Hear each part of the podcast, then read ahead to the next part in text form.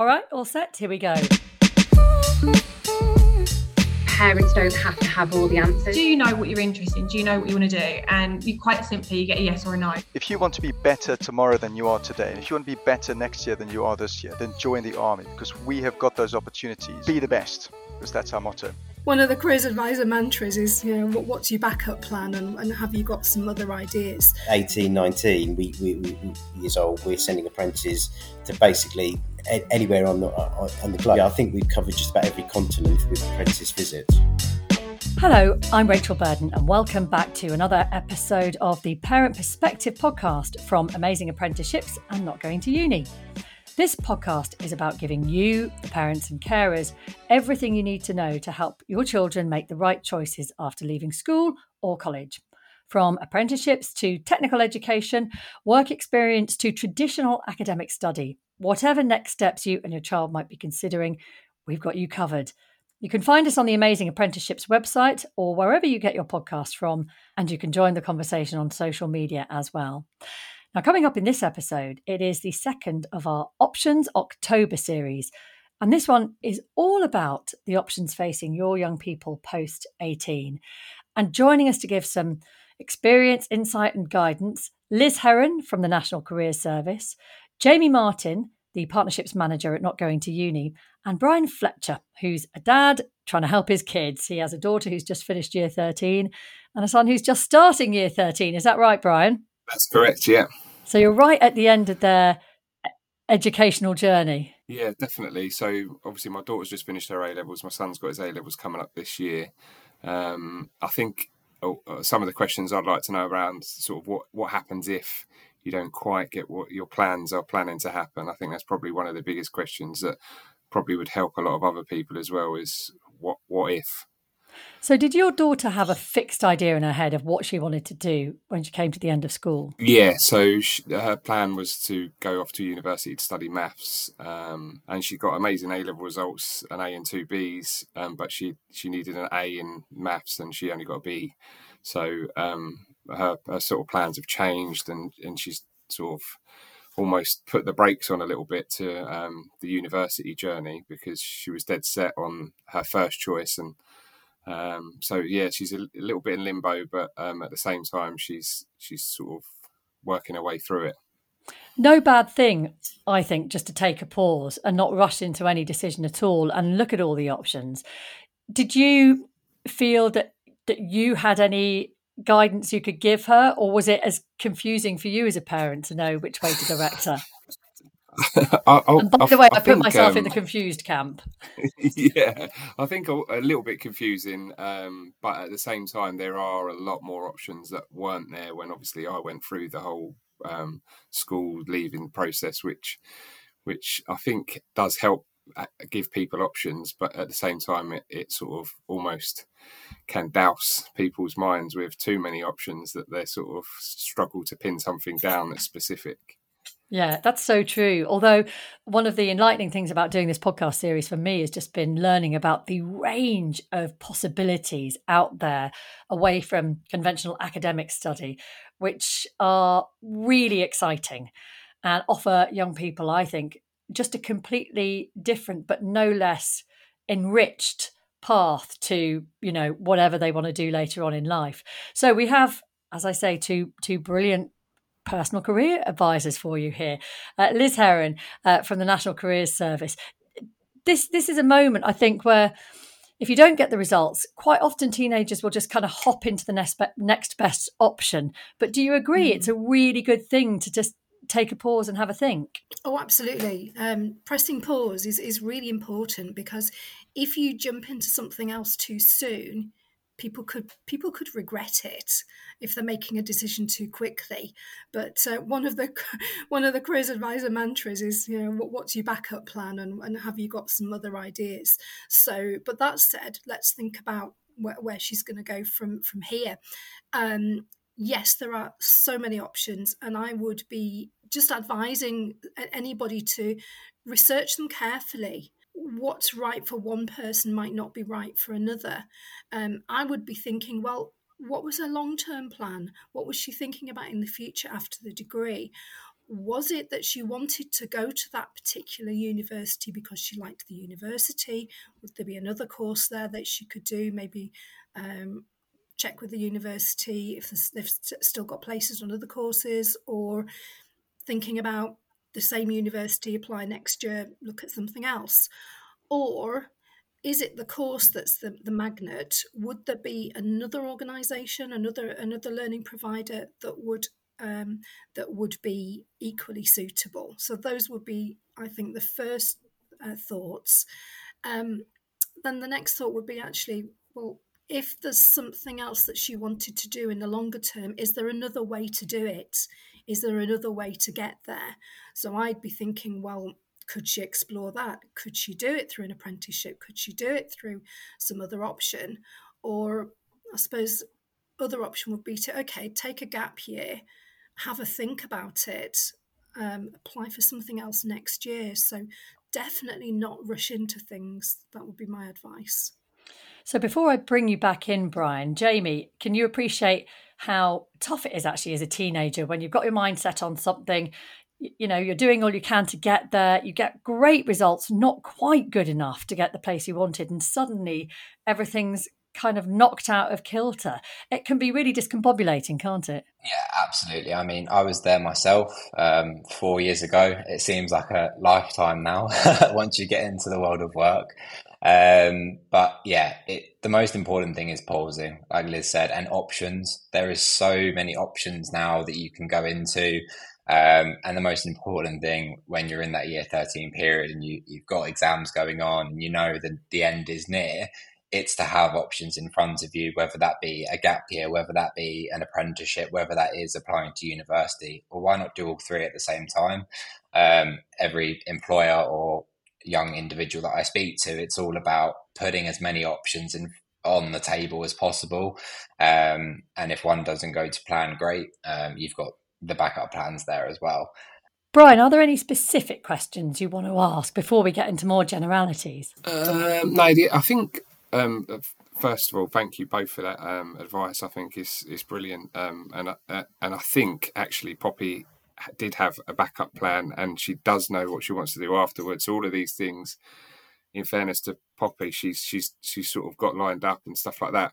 But I think one of the challenges is timing um, with with near enough everything is that it seems to go at post 18 everything obviously apart from just going and finding a, a normal job but apprenticeships the timescales if if for example your plan is to go to university and you've always thought that's what you're, going to do you don't quite get the results that you want and then you sort of think actually what about an apprenticeship? You're almost then you do have to almost wait another cycle or a period of time because the apprenticeships tend to go in line with the school year and the, they sort of all of the big most of the big companies have a, an intake period which pretty much runs in line with the fact that people have get their results in um, August and then you're, you're, almost starting your apprenticeship in September and if you if you miss that boat is there there I don't know is there sort of apprenticeships that don't go in line with that? Because obviously there's a lot of apprenticeships have an education part with it and if you're finishing your A levels a lot of them are degree level apprenticeships that you you would be going to a degree. So it, it there isn't that much time to go for secondary options if you haven't already lined it up beforehand um, so that's the challenge is is is the, and probably the biggest question is are there apprenticeship providers that um, do intake outside of sort of, you know, I think applications January to March, decisions April to June based on new results that are coming in July, August. So then what happens if between September and January, if if you if you didn't things didn't go your way, is there possibilities for apprenticeships or alternatives or even interim sort of gap filling times until like to do on a, a gap year you, you, might start an apprenticeship um, based on what you want to do post degree that ultimately you, you, might be able to go and get some sort of experience in that field of work and actually sort of work out actually I can I can do that with with work rather than going and, and studying for three years or four years at university. Let me let's let's separate those two things because they're really good points. First of all, the timing thing, Jamie. Is there any way around that?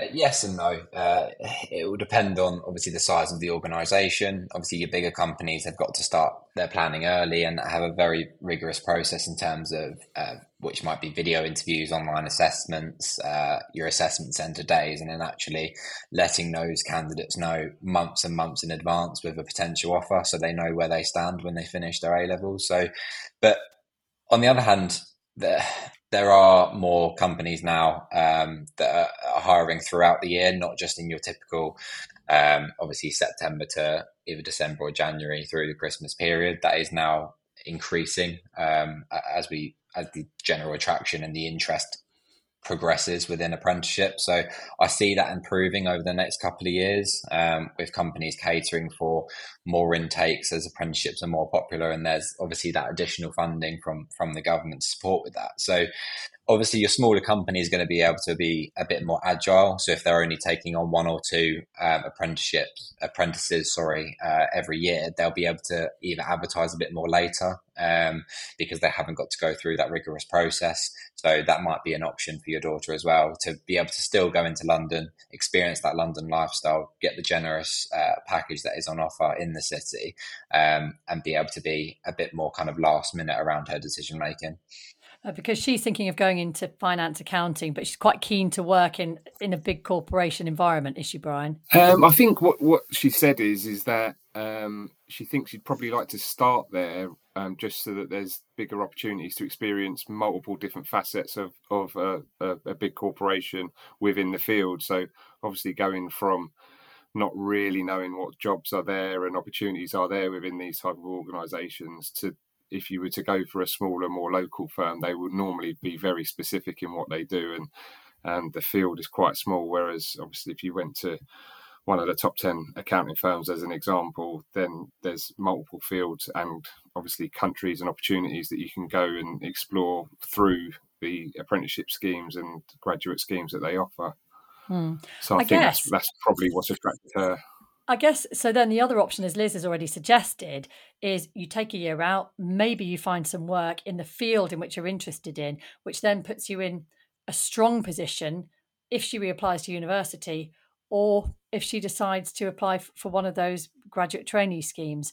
Lis, presumably that would actually put her in a pretty advantageous position if her experience was relevant. I think so because um, people who do better, people who do a, a job role, um, do tend to get more life experience. They come across more articulate in interviews. They've got more examples of um, what they've done, and they can actually relate the job to real life, the, uh, the course to real life. So I think that would be valuable experience for for somebody if that's what she chose to do. And we're talking about a particular sector, but actually all these conversations, all these principles apply in in any in any role that you're looking to go into, Lis. Oh, absolutely. I, I really do think that that if, if anybody gains some work experience, they're also when they if they do um, want to go to a, a course after having taken a year out, they're that bit more mature.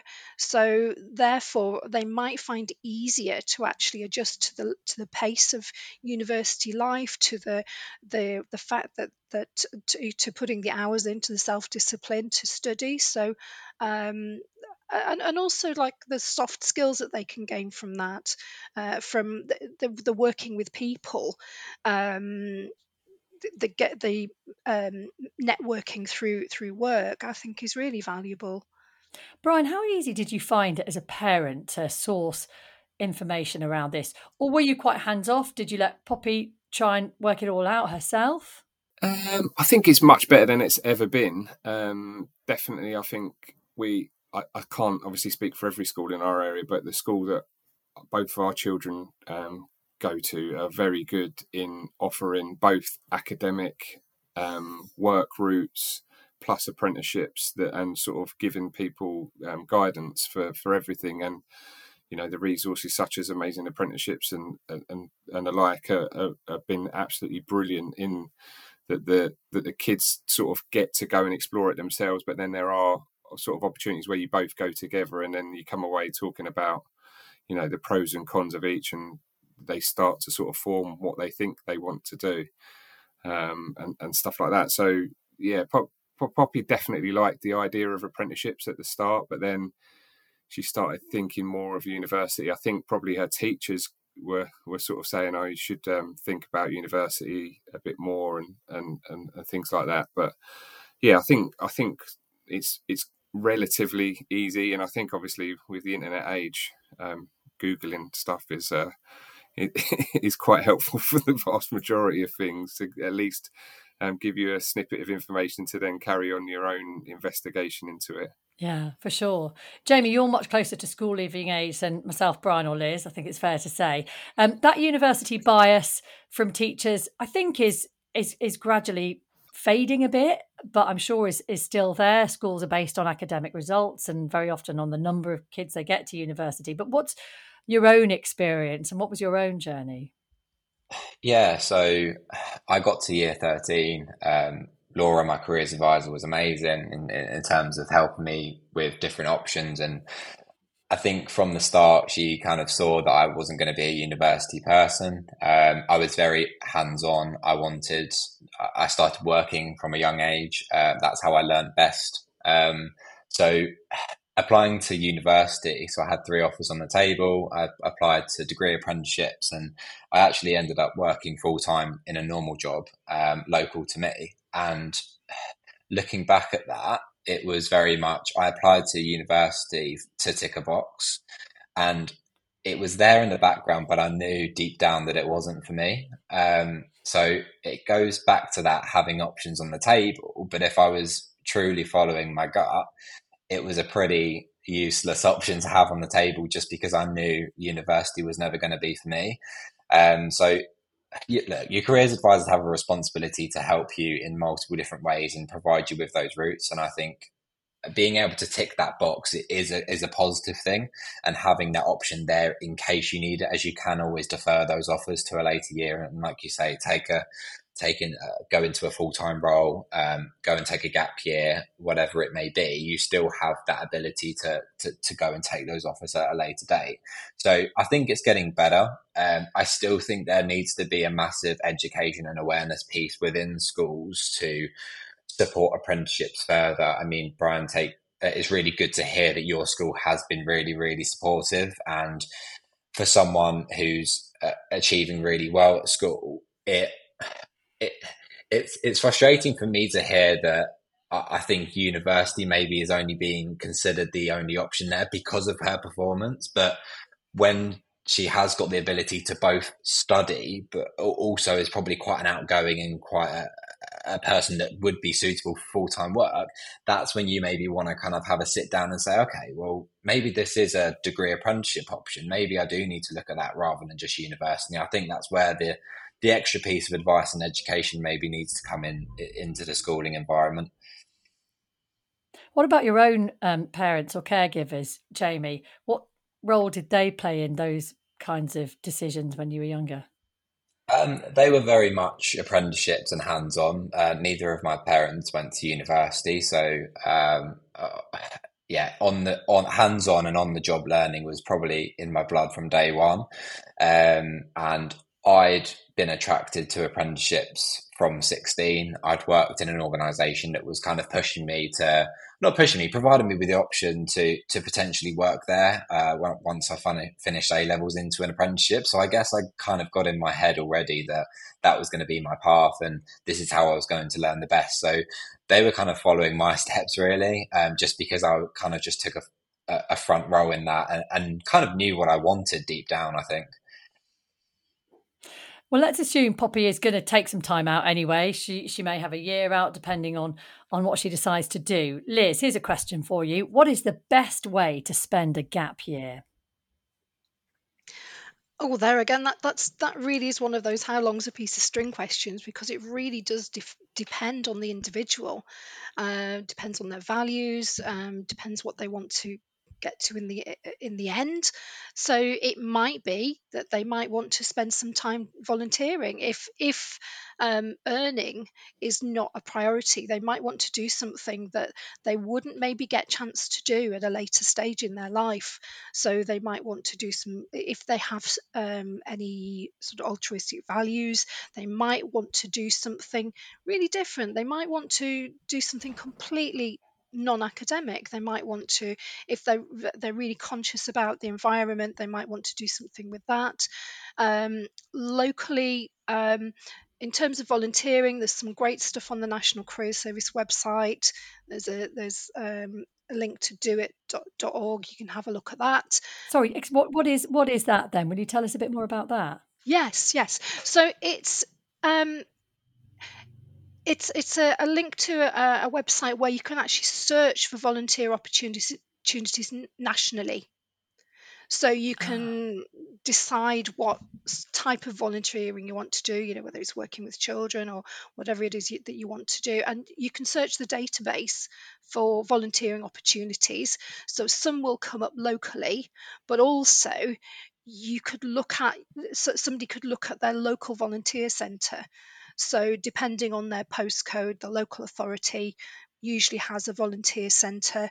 They might have um, group sessions where they speak to people about volunteering. There's also organisations like the Prince's Trust where people can do um, do various programs, so including volunteering.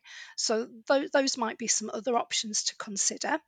Um, then there's the paid work option, um, or a mix of a mix of a few. Uh, the important thing is to do something rather than, um, you know, when, when, I was a teenager, I would have quite happily sat around and and um, just done some things to not particularly productive.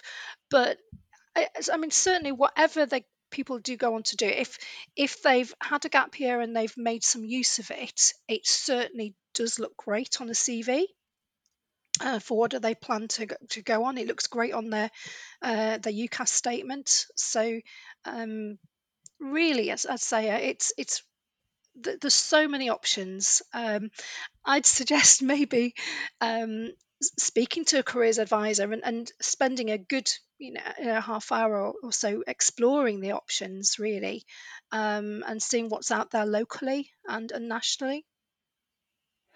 Is Poppy um, finding it quite stressful, this kind of moment of trying to work things out?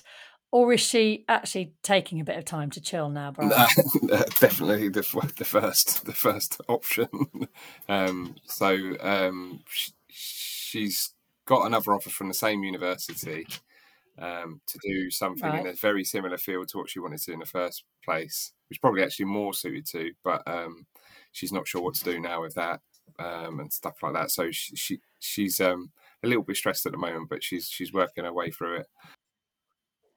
Understandable. And who does she go to for advice then? Who's her sounding board? Um, I think it's a combination of uh, myself, my wife, and weirdly enough, my auntie, who's a retired teacher, who's um, sort of been through. Um, obviously, uh, she she was a head of sixth form at a school in London, and she sort of is very experienced of dealing with um, pupils that are potentially a little bit stressed in their current situation and just sort of talking through the options um, with her. So she she does sort of reach out to her just on the on text or WhatsApp and stuff, and has chats with her and just asks. She's just a sounding board outside of the four walls of the house, sort of thing. It's actually really valuable to do that, uh, Jamie. I would say, isn't it, to kind of tap into other adults, much as as parents, we like to think we've got all the answers. But if you have others around you, whether it's a trusted teacher or a cousin or an aunt or your neighbour, um, that can be a really useful source of advice.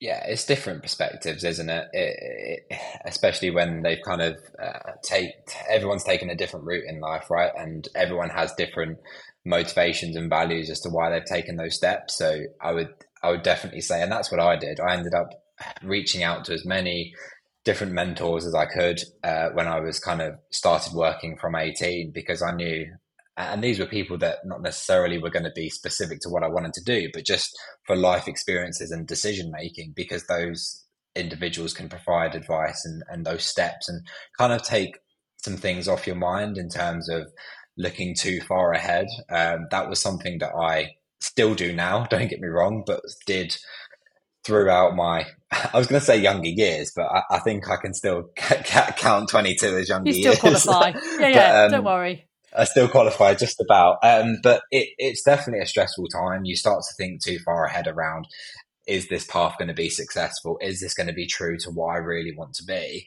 And I think there's just got to be a kind of it's I, I feel kind of fraudulent giving advice because I still do it myself, but it, it is important just to not look too far ahead and just look in the now. What can I be doing now? Who can I be talking to that's going to add value to my journey? Not in five or ten years, in the next year for me, and ultimately pick those people's brains, find out what they did, find out what they've seen other people do, because you're going to gain so much insight from that, and you'll be able to make more calculated decisions by doing that. And, and the other thing, Lis, is um, don't panic. Whatever decision you make now is not going to set an unalterable course for the next 20, 30 years of your life. You may do something for a year, change your mind, do something for a couple of years, change your mind. Um, at this stage, you don't have to kind of feel trapped in any way, do you? That no, that's that's right. Um, I, I think in, when when I've I do see a lot of people from different countries, and I do you find that actually in in the UK our education system and our qualification system is quite flexible. Um, sometimes some countries their vocational systems are very set, so once people set, are set on a path, that's it. Um, but here there is so much flexibility, and I think these days gone are the idea that people would have a career for life. Uh, it's very rare these days. People tend to have several careers and make all sorts of different moves and and restarts. So I think yeah, whatever what, what whatever somebody's feeling now, go with that, and then at a different stage of their life they might want something else completely different.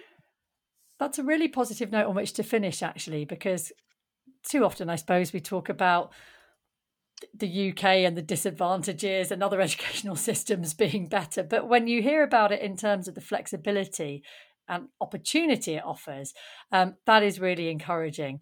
Brian, do you feel like um, any of the kind of weight has been lifted at all by by getting this advice? Yeah, definitely, definitely. Um, thank you both of you um, for the um, your insights. It's been really really helpful.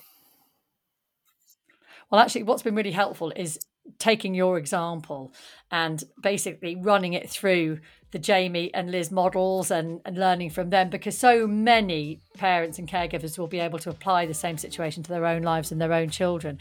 So I, I really appreciate it. And best of luck to Poppy, whatever she decides to do. I feel like we need a return episode in 12 months' time to see what's happened. Brilliant. Not a problem. Thank you. Thank you, Brian. Thank you, Lis from the National Careers Service. Thank you, Jamie from Not Going to Uni. And thank you so much for listening to this episode of The Parent Perspective. If you have any questions you'd like us to answer, you can find Amazing Apprenticeships on social media. That's at Amazing Apps UK. Or Not Going to Uni is at Not Going to Uni. Just use the hashtag Parent Perspective. See you soon.